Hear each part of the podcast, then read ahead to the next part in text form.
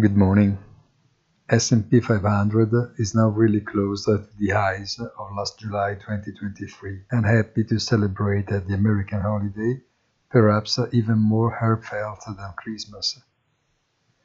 After the disappointment of the Fed minutes and in the face of some limp macro data, markets prefer to cut the turkey by showing optimism not least because the last mile before the end of a somewhat cryptic 2023 is a short stretch, and having recovered the losses given the premises, it is a more than satisfactory outcome.